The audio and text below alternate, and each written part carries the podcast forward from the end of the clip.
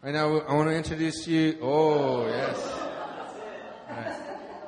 We're going to introduce you Grace. Grace Kim. She is a, a, a wife to Herman and a, a mother to Karis, but she's, before all of that, her, her name was Grace Lee. Um, and she's going to give us the word for today. Let's welcome up uh, Grace.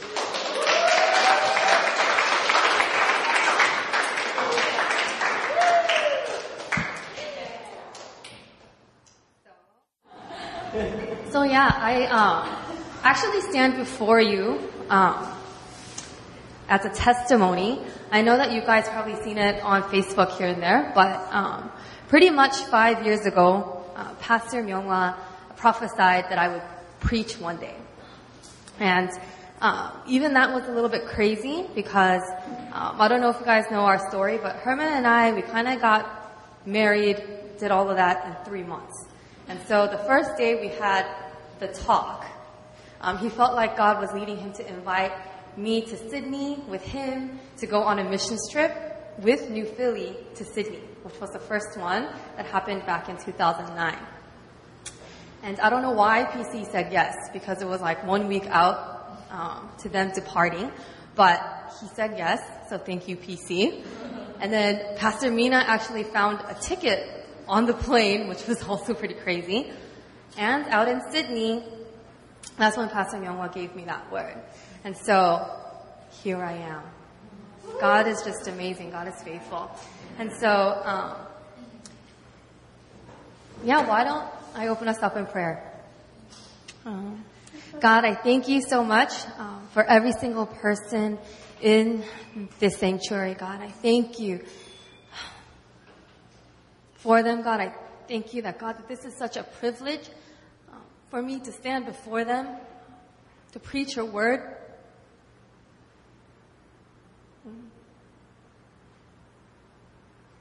God, I pray that you would anoint my lips, that your word would be spoken, that everything that is from you, God, would be planted deep within their hearts, that it would multiply a hundredfold, but God, that whatever is not of you would just fall to the ground.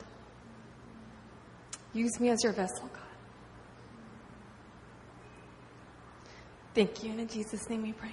Amen. All right, I haven't even started praying. All right. Um, so today the word that I want to bring to you is on kingdom order. So if you guys can open your Bibles with me to Haggai 1, um, 2 through 9. Or 1 through 2, verse 9. That's Haggai chapter 1 through chapter 2, verse 9.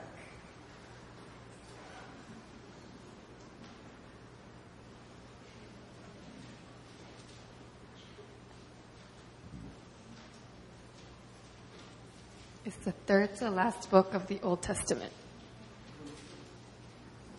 Everybody there?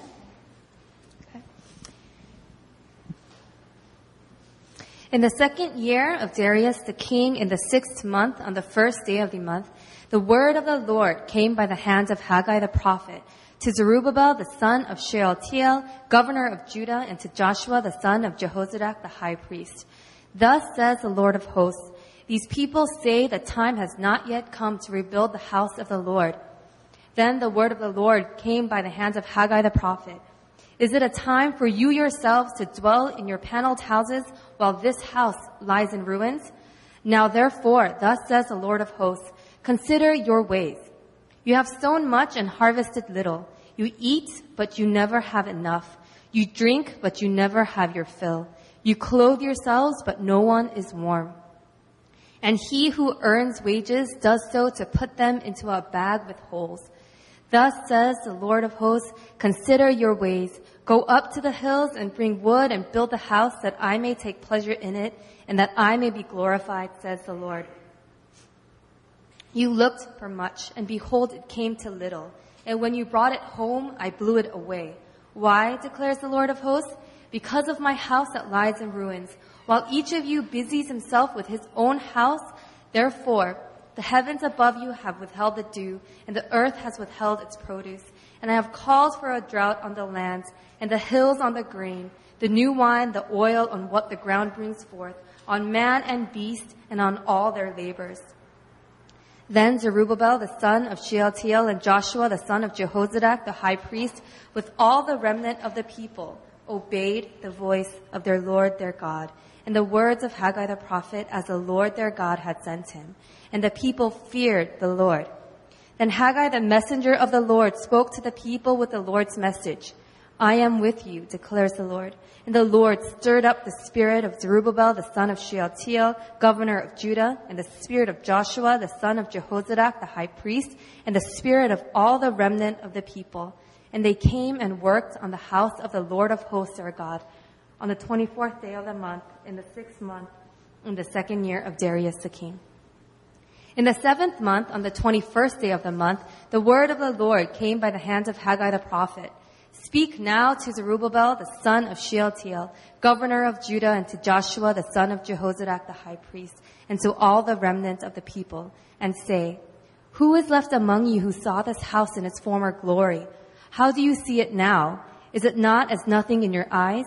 Yet now be strong, O Zerubbabel, declares the Lord. Be strong, O Joshua, son of Jehozadak, the high priest. Be strong, all you people of the land, declares the Lord. Work, for I am with you, declares the Lord of hosts, according to the covenant that I made with you when you came out of Egypt. My spirit remains in your midst. Fear not. For thus says the Lord of hosts, yet once more in a little while I will shake the heavens and the earth and the sea and the dry lands, and I will shake all nations so that the treasures of all nations shall come in. And I will fill this house with glory, says the Lord of hosts. The silver is mine and the gold is mine declares the Lord of hosts. The latter glory of this house shall be greater than the former, says the Lord of hosts. And in this place I will give peace, declares the Lord of hosts. Amen. So in this passage, I believe that there's a clear kingdom order to the way that God wants us to do things. It says, in His Word, it says, determine the times and the seasons. Look up Look around you. Determine the times and the seasons that the Lord has ordained. And stop building your own house. Stop building your own house. God says it's time for us to build his house. It's time for us to build the kingdom of God on this earth. And so God is asking us, determine our season and respond accordingly. It says in this passage, it emphasizes consider your ways. What are we doing right now? How are we living? Are we living according to the season that God has ordained in our lives? Are we walking up the steps in divine order that God has laid out for us? The word, uh, the phrase that God has been giving me as I intercede um, is put your house into order. Put your house into order. And why do we need to put our house into order? It's because in order to build God's house, us, the living stones, the very building blocks of God's house, we need to get our act together. so I believe that God is telling us to start putting things order in two specific areas of our lives. So the first one is our relationship with God, and the second one is our relationship to others. So first, we must relate to God in kingdom order. That's my first point. We must relate to God in kingdom order. God is a God of order. Amen? Amen. He does not like chaos. He, when he sets out to do something, when his word goes forth, there's a clear plan. There's a clear order and a timeline to things that he sets forth to do. And obviously the most foundational part of our faith is to put God first above all else right? The first and greatest commandment is this, to love the Lord our God with all of our heart, soul, mind, and strength. That's everything that we are. Everything that we have, we must do to love the Lord our God. In Matthew 6:33, it says this, seek first his kingdom and his righteousness, and then he will give us everything else that we need. But this is pretty foundational, right? And so I just want to get into some of the practical things that I feel like God wants to put um, in order for us to relate to God. And the first uh, area we need to bring back to order is in prayer. And I feel like the, the correct order of prayer is this. It's God initiated. It's never us initiated. It's never us feeling like oh, I need to pray this. I need to intercede this way. It's actually God calling us into the place of prayer. And without God's grace in our lives, it's just impossible to do so. And so I actually just want to share that there was um, a time in my life where God actually took my intelligence away for about four months. And it really, it really happens. So, so whatever God gives you, He really can take that away, right? And so during this time where God took away my intelligence, what happened was literally I couldn't walk anymore. I stumbled over everything. I would trip over my own feet. I would trip over everything. Um, I couldn't eat like a normal adult. I would, it would just get all over me. I couldn't hold a normal conversation in a group setting because I couldn't, everyone was talking too fast for me. You know, like, I couldn't get one word in because it was just happening all too fast. I couldn't add. At the time, I was a, an administrator for a mega church. I couldn't add. Um, a lot of, there was just this cloud over my head. And I think the most crazy part of that time period was that I couldn't form the words to pray. Um, I had all these things that I wanted to say to God, but I couldn't form the words. It just, it was too hard. It was too difficult. And it was during that time where God really showed me, wow, without His grace to draw me into His presence, without His grace to actually give me the words to pray to Him, it's actually just impossible to pray. And our prayer is God initiated. So every morning I would lay in bed, I would wake up, and I, all I could say in my spirit was, I depend on you. I can't do anything without you. And so prayer is this. It's just our demonstration of complete dependence upon Him. Prayer is our worship unto God. Prayer is our thanksgiving unto God.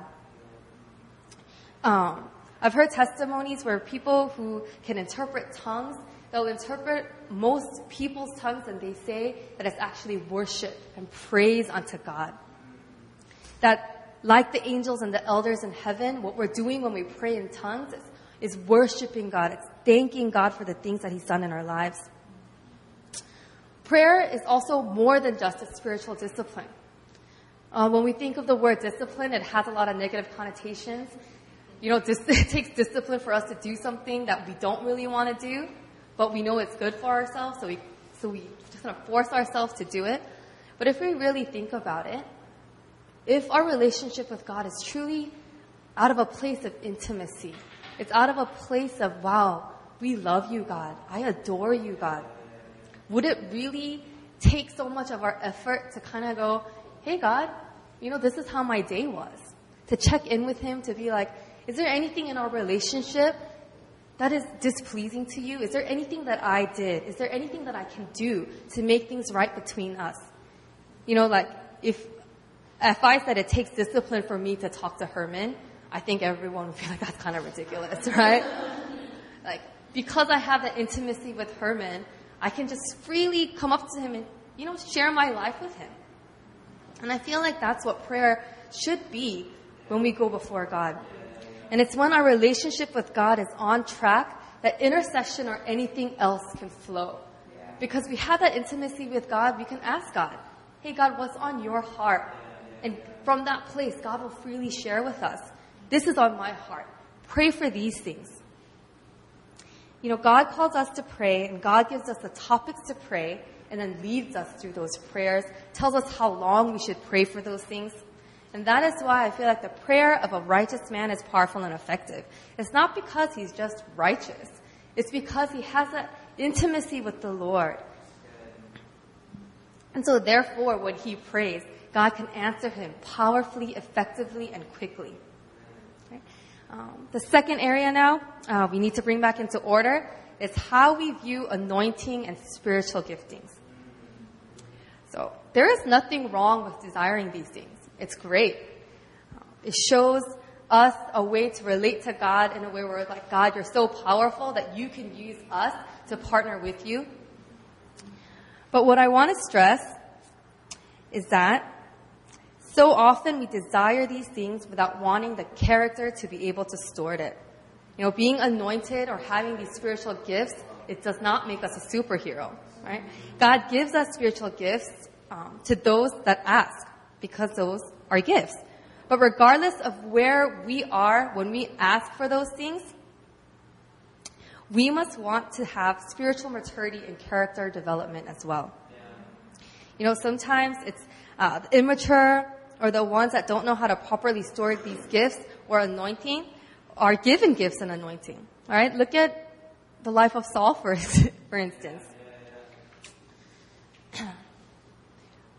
But as gifts are gifts, God chooses to give to those um, He desires. But we need to remember that just because someone has certain gifts, it doesn't necessarily reflect their character or maturity. And therefore, that should sober us up as well. Um, I feel like this point or this revelation really hit home for me. Uh, several years ago, um, right around the time that I first got married, someone laid hands on me and they prayed for me. And as they were praying for me, they, so this person is very gifted in intercession, very gifted in prophecy. And they laid hands and they prayed for me and they said, Grace, you know, Herman, he's ready to go. He's ready to run. But you, you're not there yet. And some of the stuff that he's, she, uh, what that person said right after was, pointing to like my abdomen area and I was like, it's weak. This area is weak. And what I should have done was reject those things because they were not from a place of love. They were not from a place of edification. But what I did was I placed greater importance on her giftings because I knew she was gifted. She was on point. She was right on. I knew that God used her in the place of intercession. I knew that God used her for the gift of prophecy. But at the time, I also knew that relationally, that she did not fully love me. There were things going on in that person's heart where when they exercised this gift, it wasn't out of a place of love. And so what actually happened was soon after, I came really ill in my stomach. There was so much pain that I would just kind of keel over and I couldn't do anything. I couldn't eat. And so I went into the ER and they couldn't tell me what was wrong. They, um, thousands of dollars of tests later, they still couldn't really tell me what was wrong. And what actually healed me was a prayer of a friend. And I was just kind of, you know, walking in my house, and there was, at one point, God just gave me this revelation. That it was actually that prayer, not prayed over me out of a place of love, that turned into a curse. And therefore, it was only God that could heal me from that. And so it really, really stuck to me that without love, that we should never exercise spiritual gifts.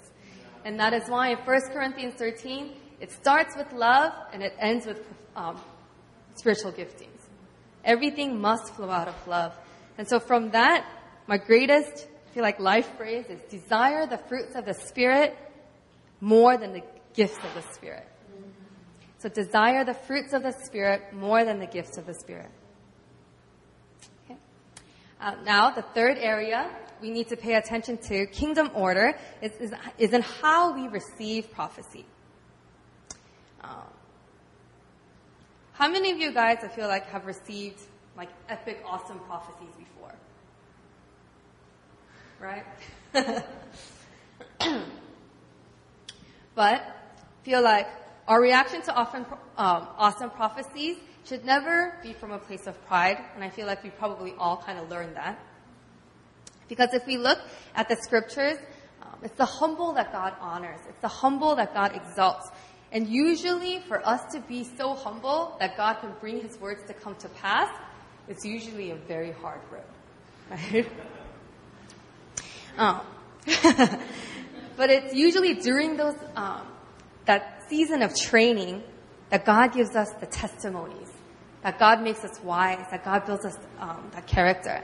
And so, you know, I mentioned earlier how God took away my intelligence. So that whole thing, it started actually from a prophecy that I received from my roommate at the time. She was also kind of like my discipler, my mentor. It wasn't official, but she just had that place in my life at the time. And she, the prophecy that she gave me was this. She said, God is going to merge your spirit, body, and mind. And at the time, I was like, that sounds awesome because my mind can do all of these things. I can dance like a superstar. I can sing like a diva. Like all of these things I could just do in my mind. And I was like, my body just can't do it though. In my mind, I'm great. But my body is just, hasn't caught up to that yet. So I was like, wow, if it merges, I'm just, I'm gonna be a superstar. I'm gonna do crazy things for God. And what pretty much happened was, after I received that prophecy, there was one evening where I was sitting on a bouncy, like, you know, those big gym bouncy balls. And I was talking to my roommate. And I was like, hey, remember that prophecy, blah, blah, blah. I was talking to her, and all of a sudden it hit me. Wow, I just, it hasn't been too long where I got hit with the fire, where God gave me these spiritual giftings and He gave me a taste of what it could be like. But really, where my spiritual giftings are at, it's at the baby stages. It's, He's training me in how to use it. I have no idea what my gift, like what this is, what this is really. And as soon as I had that revelation, I, I kid you not, something just in me went, and it just like, I, I knew that that word just came to pass in me. And it didn't go, it was up here. It was down here. And as soon as that happened, my intelligence went out the window. Everything that I thought was going to be super great, it, I became a complete baby and God was showing me from step one that it's, hey, depend upon me. Everything flows out of me. And so, um, you know, the greatest pitfall to receiving prophecy sometimes is the way we interpret it. So I thought maybe what's my golden rule for receiving prophecies? And I came up with these three things. And the first is receive prophecy from a place of humility. Receive prophecy from a place of patience. And lastly, by throwing out your understanding of the English language or whatever language you heard the prophecy in. Uh, why I say that is because the more we try to define God's word um, with our understanding of His divine plan through our fleshly grid, uh, we're just going to completely end up missing the mark. and a lot of times we don't even understand what it takes for those prophecies to come to pass. And so a lot of times, um, so a lot of you guys were saying that you received awesome epic prophecies before.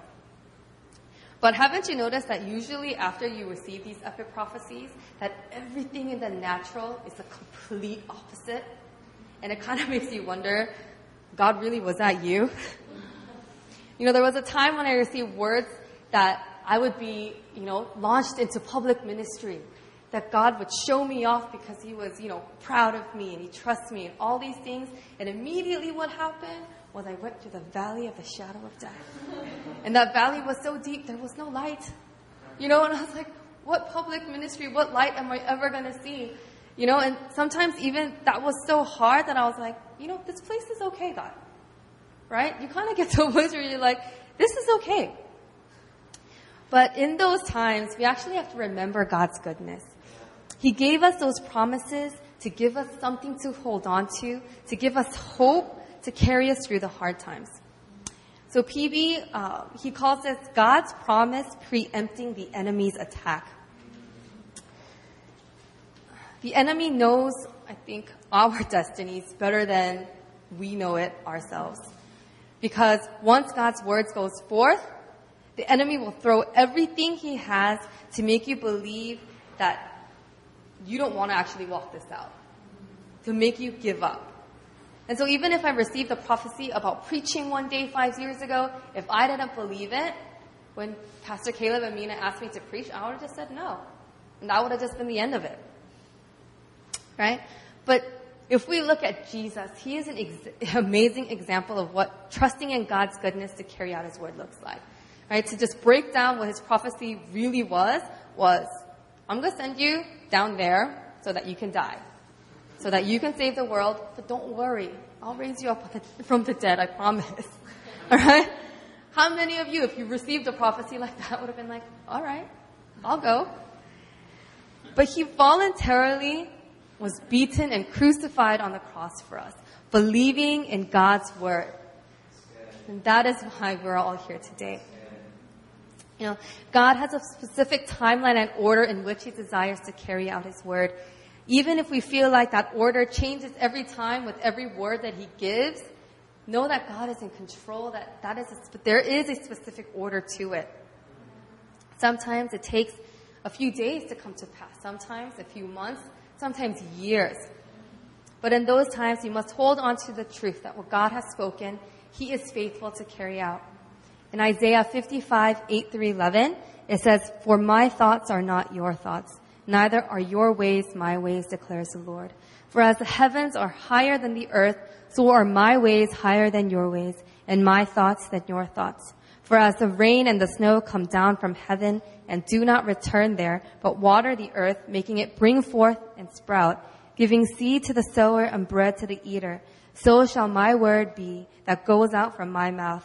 It shall not return to me empty, but it shall accomplish that which I purpose and shall succeed in the thing for which I sent it. Amen. Um, so now I'm going to talk about the second area that God desires us to put into order, which is in our relationships. So the second point is this relate to others in kingdom order. For us to build this house, we need to get our relationships into order. Now, how do we do that? First and foremost, relate to the people in your lives according to the measure of grace God has given you. According to the measure of grace God has given you. In Ephesians 4, 1 through 7, it says, I, therefore, a prisoner for the Lord, urge you to walk in a manner worthy of the calling to which you have been called, with all humility and gentleness, with patience, bearing with one another in love, eager to maintain the unity of the Spirit in the bond of peace. There was one body and one Spirit, just as you were called to the one hope that belongs to your call, one Lord, one faith, one baptism, one God and Father of all, who is over all and through all and in all. But grace was given to each one of us according to the measure of Christ's gifts. So verse 7, once again, it says, But grace was given to each one of us according to the measure of Christ's gift. You know, there's an order that God has set in our relationships, right? If you look at the people in our lives, some were saved when they were very young, some were saved in their adulthood, some were given, you know, more authority before you, even though you got saved first. Some people get married first. Some people get married later. You know, some people have kids first, right? But all of this, it is a measure of God's grace being played out in each one of our lives. You know, when you look at your neighbor and you judge them by saying, how come they're like this? How come they're still struggling with that? You know, how come they just can't shift? You know, all of these things, you know, and you go, you know, I don't struggle with that. You know, remember that you are able to do the things in your life the way that you can do it and how quickly you can do it because that's God's grace in your life. It's not because we're better, it's just because of the measure of grace God has given us. Grace is undeserving. Grace is a gift. You know, whenever you think, hey, I'm pretty great, remember why you're pretty great. It's God's grace. When we realize the measure of um, God's grace in our lives, you know, we can't judge somebody else. Right? God's grace always writes a testimony in our lives, whatever that may look like. Amen? So secondly, we must relate to others in kingdom order by putting others first and putting off selfishness. Philippians 2 3 says, Do nothing from selfish ambition or conceit, but in humility count others more significant than yourselves. The second greatest commandment is this love your neighbor as yourself. So I want to ask you guys a question. How many of you guys are crying out for breakthrough in some area of your life? Yeah. I expected everyone to raise their hands. Um, but I want to make a suggestion. How about crying out for the breakthrough of the brother or sister sitting next to you more than you do for yourself? You know,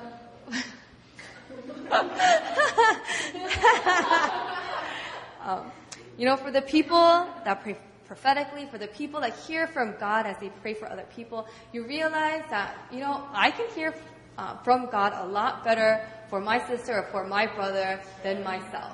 And usually that's because you know, our selfishness, our soul is not mixed into it. We can purely edify and encourage and hear from the Lord for our brother and sister, right? And so I just feel like, you know, in this covenant community, that's our greatest blessing. Like all of us, we can hear from the Lord.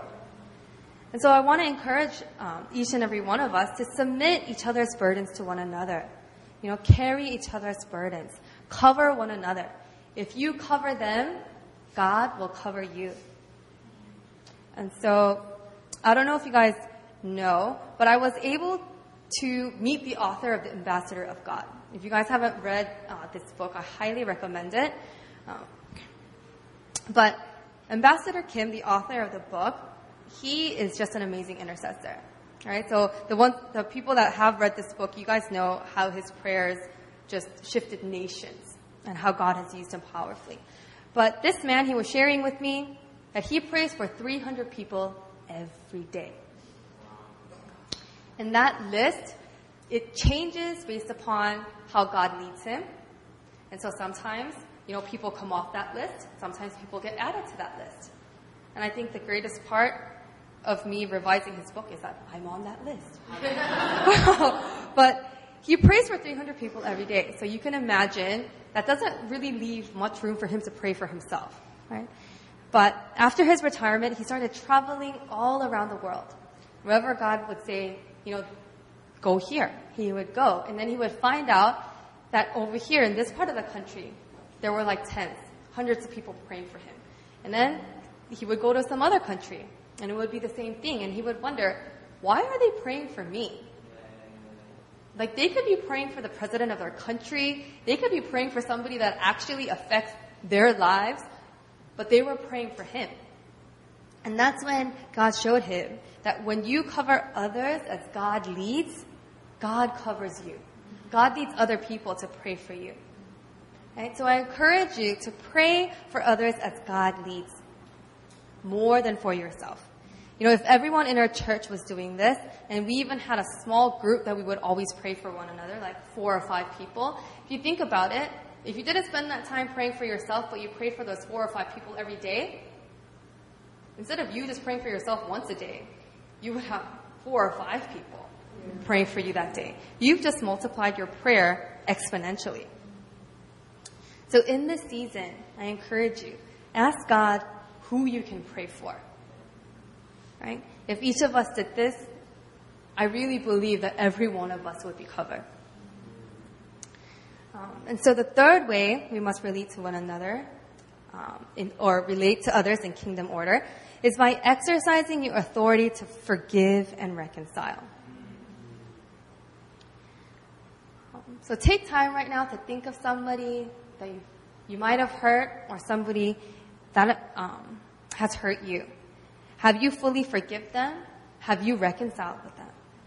Whether it be something um, that happened recently or from years past, God is ta- asking us to take the steps to forgive and reconcile with these people, not for them, but for you. So that you can be right with God. In Matthew 5, 21 through 24, it says, You have heard that it was said to those of old, You shall not murder, and whoever murders will be liable to judgment. But I say to you that everyone who is angry with his brother will be liable to judgment. Whoever insults his brother will be liable to the council. And whoever says, you fool, will be liable to the hell of fire. So if you are offering your gift at the altar and there remember that your brother has something against you, leave your gift there before the altar and go. First be reconciled to your brother and then come and offer your gift. The judgment that God gives to the people who have relational conflict, right, as stated in the uh, passage that I just read, that the Bible likens the judgment given to those that have relational conflict to those that murder. God does not desire worship or sees us fit for building his house when we have not properly forgiven or reconciled with our brothers and sisters. Okay? So we must go and put our relationships into order by forgiving and reconciling so we can build God's house. And lastly, relate to others in kingdom order because you trust in the Lord. Invest in people you wouldn't normally. honor your parents, submit to your authority because you trust in the Lord. Invest in the people that you think are socially awkward, people that you think wouldn't really naturally be your friends. Love on the people that you consider unlovable because trust in the Lord that He has placed them in your lives, He has placed them in your midst as a gift. Learn to honor your parents. Be grateful for your parents because you trust in the Lord that He has divinely chosen them to be your parents. Learn to submit to authority because you trust in the Lord. You know, our greatest struggle when we submit to authority is, is when you think somebody is right or somebody is wrong. And usually you think you're right. And so it's hard for you to submit to authority. But trust in the Lord that, the God, that God has divinely placed these leaders in your lives in this season for a specific breakthrough that God wants for you. Right or wrong, God doesn't really care in the sense that God cares more about your heart. God wants to see that you trust in Him. So you submit to your leaders because you trust that God has placed them over you. At the end of the day, if your heart is to honor your leader by submitting to them as an act of trust in the Lord, God will bless you even more abundantly in that situation. So submit to your leaders and really discover the ways in which God can bless you. So when we start to put things into order in obedience to God's word, there is a huge, huge blessing to be reaped. God promises us everything we need to build his house. God promises us an outpouring of his spirit. So if you guys can take a look at um, the passage that we read earlier, Haggai, if I could have you guys in unison read um, chapter 2, verses 6 through 9. Ready? Begin. For thus says the Lord of hosts, yet once more in a little while I will shake the heavens and the earth and the sea and the dry land, and I will shake all nations so that the treasures of all nations shall come in, and I will fill this house with glory, says the Lord of hosts. The silver is mine and the gold is mine, declares the Lord of hosts. The latter glory of this house shall be greater than the former, says the Lord of hosts. And in this place I will give peace, declares the Lord of hosts. So I've hit a lot of points. I've given you a lot of things to chew on, right? But why all of these things? Why put our house into order? Because revival is coming. You know, we've been talking about the second wave of the tsunami, right? It's coming, it's coming. We've been talking about it since the first wave hit in October. Last October, if you guys remember, God just poured out His Spirit onto our campus. We saw fire every week. We, we just had an amazing and powerful leadership retreat. And then we're like, you know, this is not it. A lot of us left that month going, is that it? That can't be it. There's so much more. So this, this second wave is coming, and it's no coincidence that the Icha team call themselves second wave, right? God is calling us all to rise up together at this hour. Take your place. We need to do this together. Make that commitment to stop building your house and put your house into order. Because each one of us, we're playing a key part in building God's house. None of us can do this alone. You know, at New Philly, we've been prophesying, we've been declaring Isaiah 60. In Isaiah 60 verse 1, it says, Arise, shine, for your light has come, and the glory of the Lord has risen upon you. The glory of the Lord. It's amazing, right? Just like breakthrough and revival are great and it's awesome. But if we aren't ready, we'll get swept away by this powerful wave, by the power of His glory. God's glory is weighty. It's heavy. You know, a friend of mine who can interpret tongues, he told me that my warfare tongue, all I kept repeating was glory, glory, glory. And really that gave me a revelation of how powerful God's glory really is. It's not just bright lights and angels singing, you know, but it's powerful. It's what pierces through darkness and breaks the yoke of sin. It's powerful, it's militant, it's aggressive, God's glory. And when the glory of God rises upon us, it will be amazing for everyone who's ready. You know, it says, arise and shine for your light has come. When God's glory comes and we're ready, we're gonna reflect that light like a boss. You know? God's glory is gonna come and we're just gonna reflect that light onto this earth and we're gonna be like, hey, we're partnering with God for the things that He has planned to make it happen on this earth, right? But what happens to those that aren't ready? You know, this glory, this magnificent light, it exposes the darkness. It exposes everything that we try to hide from God and hide from others. But even this exposing is the grace of God because He's not allowing us to just be left alone in the folly of our own sin.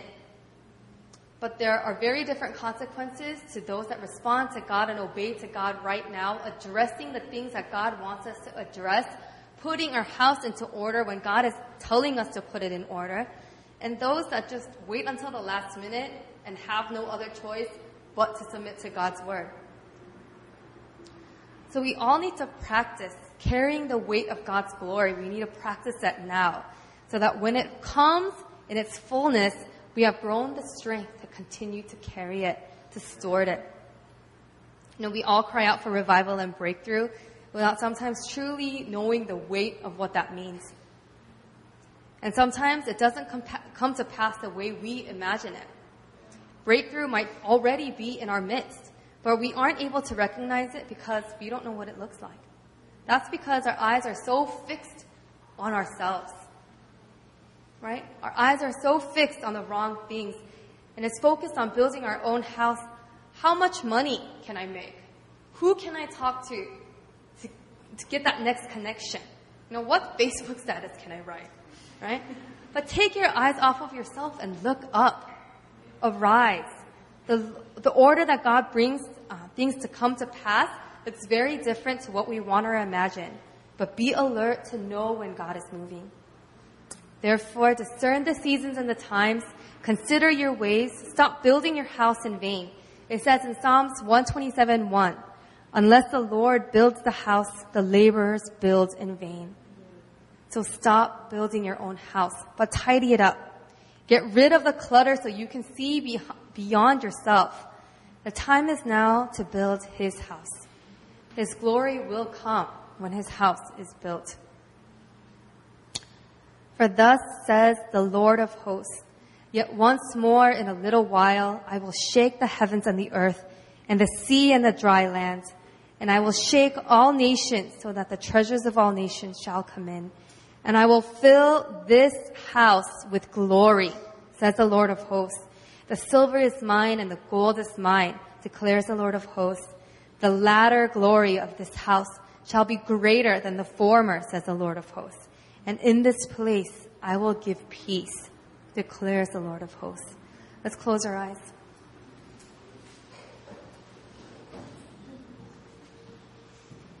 Guys, let's just make a commitment before the Lord, saying, I will stop building my own house, God. I will put my house back into kingdom order so that I can build your house. When your glory comes, I don't want to get swept away. Help me respond to you, God. Help me respond to you now. Let's make that confession before the Lord. Let's pray.